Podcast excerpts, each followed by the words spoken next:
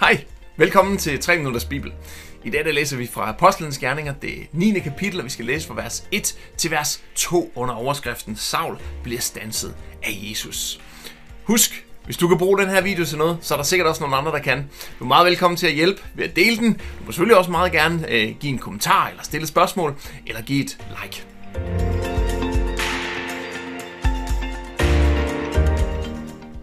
Saul bliver stanset af Jesus. Saul var stadig fuld af had til Herrens disciple. Han levede og åndede kun for at få dem alle sammen udryddet. Han opsøgte ypperste præsten i Jerusalem og bad om at få nogle breve med til synagogerne i Damaskus, så han kunne arrestere dem, som holdt sig til vejen. Både mænd og kvinder, og bringe dem til Jerusalem som fanger. Her der møder vi Saul igen, som vi mødte første gang i, i, øh, i kapitel 8, i starten af kapitel 8.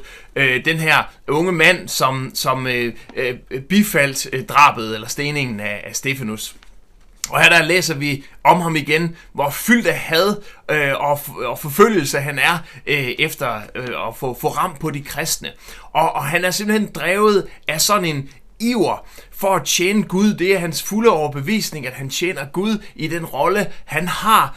Øh, han, han tjener Gud ved at udrydde det, som han ser som en blasfemisk bevægelse, altså en bevægelse, der er imod Gud.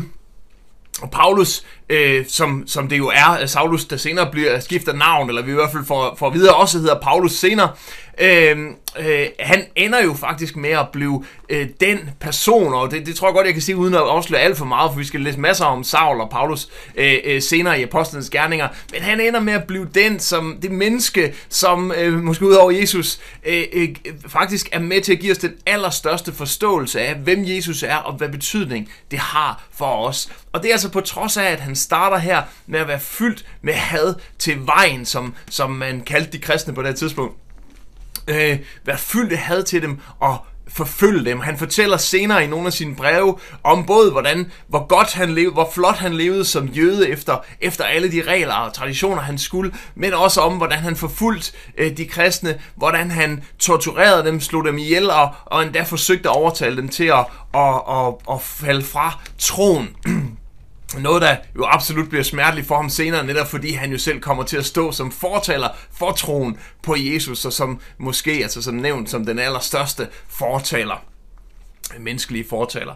Så øh, det her, det er en god reminder til dig, om at uanset hvad der ligger i din fortid, uanset hvad du har gjort, uanset hvor du har været, hvor du er kommet fra og hvad du har oplevet, så har Gud en plan om noget stort. Og det er det, vi skal læse videre om i kapitel 9 her. Netop om, hvordan Gud han udvælger øh, øh, øh, Paulus. Og selvom Paulus han er altså imod Jesus her, så er Jesus ikke imod Paulus.